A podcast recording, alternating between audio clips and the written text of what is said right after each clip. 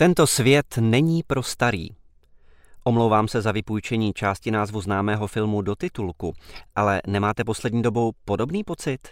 Jako bychom my, mladší ročníky narození, vinili za všechny strasti světa dříve narozené. Vždyť svět řídí důchodci. Donald Trump 73 let, Vladimir Putin 67 let, Xi Jinping 66 let, Angela Merkelová 65 let, u nás Miloš Zeman 75 a Andrej Babiš 65. Na jejich místa se drali a derou další důchodci. Joe Biden 77 let, Bernie Sanders 78, Jiří Drahoš 71 a další. Parta penzistů už vládne tomuto světu příliš dlouho a podle řady nespokojenců špatně.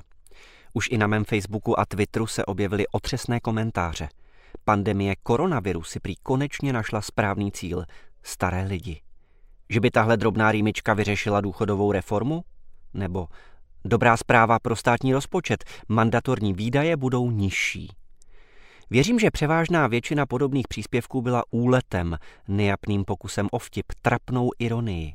Bohužel část obdobně laděných komentářů je míněna smrtelně vážně. Přednostka geriatrické kliniky Všeobecné fakultní nemocnice v Praze Eva Topinková mi v úterním rozstřelu potvrdila, že stáří je celosvětově stále více stigmatizované. Dnešní doba uctívá kult mládí. Seniori jsou prezentováni jako neproduktivní a neaktivní lidé, finanční zátěž. Navíc roste tlak na výkonnost a rychlost a tak solidarita se seniory klesá, řekla. Už od nástupu koronavirové nákazy víme, že infekce má nejdrastičtější dopady právě na seniory. Snad v každé rodině někoho takového máme a přesto se před časem tisíce Čechů přes varování státních úřadů vydali do severní Itálie na neodmyslitelnou lyžovačku. Nejsem srab kvůli takové prkotině, si to přece nenechám ujít. Tohle už dlouho po únorovém varování ministra zdravotnictví prohlásil jeden můj známý. Řekl jsem mu to osobně a napíšu to i tady. Jsi arrogantní sobec. I on má v rodině seniory hned několik. Vrátil se stejně jako jiní těsně před povinnou karanténou. Když vláda rozhodla o uzavření škol, neváhal svou osmiletou ratolest přes varování odborníků strčit k prarodičům. Klasika dnešní doby. Jsem úspěšný, relativně mladý, zdravý, vydělávám hodně peněz, tak si je chci užít. Svět se točí kolem mě. Co na tom, že svým chováním ohrožuji druhé? Ono se to nějak vyřeší. Svět patří nám, staří už nadělali škody dost. Nenadělala podobně sobecká a bezohledná generace dost problémů po druhé světové válce? Nejsou to náhodou stejní nadšenci, novodobí budovatelé? Žijí sice v jiné době, ale ani pro ně není svět pro staré.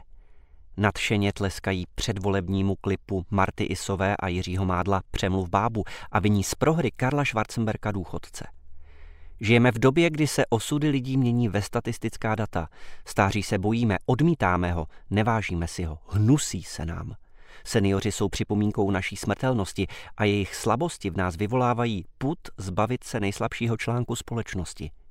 Úspěch slaví jen zdraví a silní.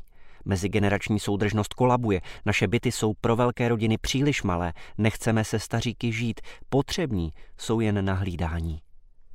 Seniori nepotřebují pomoc za každou cenu, potřebují důstojnost a té se jim nedostává. Čili společenskému i ekonomickému tlaku, kterému jen špatně odolávají, jsou křehcí, důvěřiví, snadno ovladatelní, často bez zbraní. Nejsou tak rychlí, vše jim trvá déle. Mají však to, co mladší generace postrádá, nadhled, soucit, životní zkušenosti. Zažili turbulentní svět 20. století a dobře vědí, že nic netrvá věčně. Svoboda, totalita, prosperita ani krize. A právě kontext dravému mládí často i střednímu věku chybí. Táta mě vychovával v důchodovém věku a jeho rady byly neocenitelné. Penzistou v úřadě byl François Mitterrand nebo Winston Churchill, velké postavy historie. Naopak Adolf Hitler se stal německým kancléřem jako čerstvý čtyřicátník. Važme si proto seniorů a na aroganci produktivní generace si raději dávejme pozor. Tento svět totiž pro starý je.